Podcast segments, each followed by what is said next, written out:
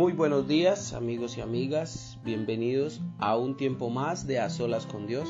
En este tiempo de A Solas con Dios vamos a hablar en el libro de Romanos capítulo 12 del verso 18 y 19.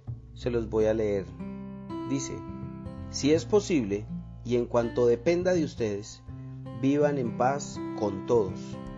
No tomen venganza, hermanos míos, sino dejen el castigo en las manos de Dios porque está escrito, mía es la venganza, yo pagaré, dice el Señor.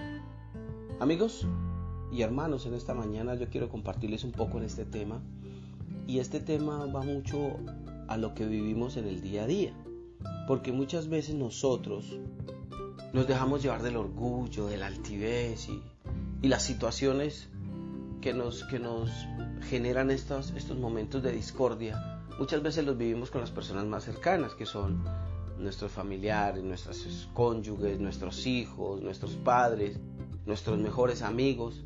Por lo general siempre con ellos somos donde más se, se genera este tipo de situaciones. Pero la palabra está hablando aquí muy claro y dice que en cuanto de ustedes dependa, procuren estar bien con todas las personas. Entonces, ¿qué es lo que la palabra nos está ayudando aquí, nos está dando a entender? que tratemos en lo posible, mientras nosotros lo podamos hacer. Hay situaciones muy complicadas, situaciones muy difíciles, pero mientras de nosotros dependa, tratar de apaciguar las cosas, tratar de, de estar en paz, tratar de poner paz, tranquilidad a las situaciones para que las cosas no avancen.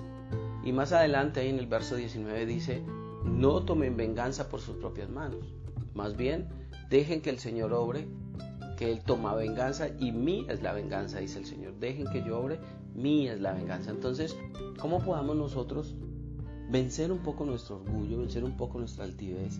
Porque es eso lo que no nos deja a veces llevar esas situaciones delante del Señor y esperar que Dios tome control. No, a veces nosotros decimos, no, no, que yo qué voy a esperar, yo, yo esta me la cobro, mejor dicho, esta no la paso, esta me la tiene que pagar de alguna u otra manera.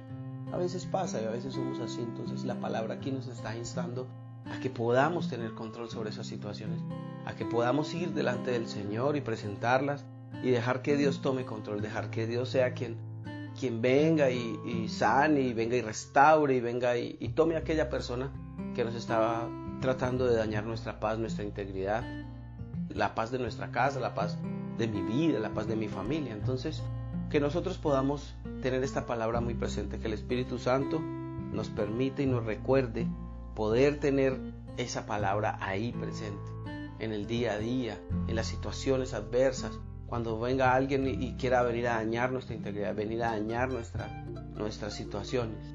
Porque muchas veces nosotros nos prestamos a ese juego y permitimos que nuestra paz se dañe, que nuestra integridad se dañe, porque viene alguien a depositar la basura, su basura, su, ira, su momento difícil y viene a, a, dañar nuestro momento que puede estar muy bueno. Entonces, ¿cómo podamos nosotros más bien estar pendientes, aferraditos, pegaditos del Señor y poder nosotros ir a ayudar a salir a esa persona de esa situación?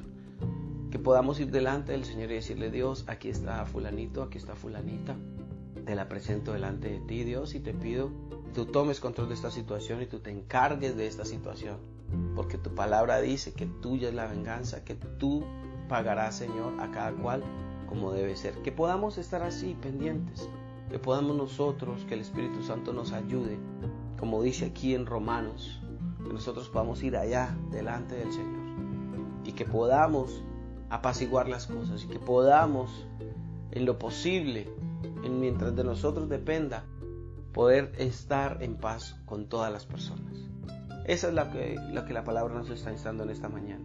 Así que yo los invito en esta mañana a que podamos juntos ser agentes de cambio en nuestras casas, en nuestros trabajos, en nuestras empresas, con nuestros vecinos, con nuestros amigos, podamos nosotros ser agentes de cambio, ser, poder cambiar la situación, poder ser personas que vienen y siembran cosas buenas en el corazón de los demás.